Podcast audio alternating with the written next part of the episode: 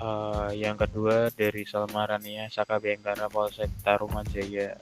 Mau tanya bertahan hidup itu gimana caranya bertahan hidup di cuaca panas yang gersang dan gak ada pohon sama sekali?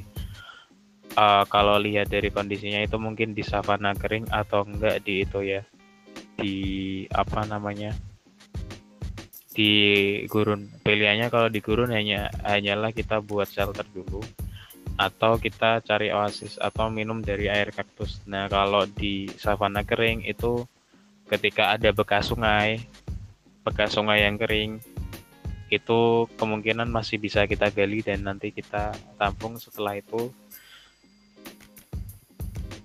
di sterilkan atau difiltrasi pakai yang namanya tablet penjernih air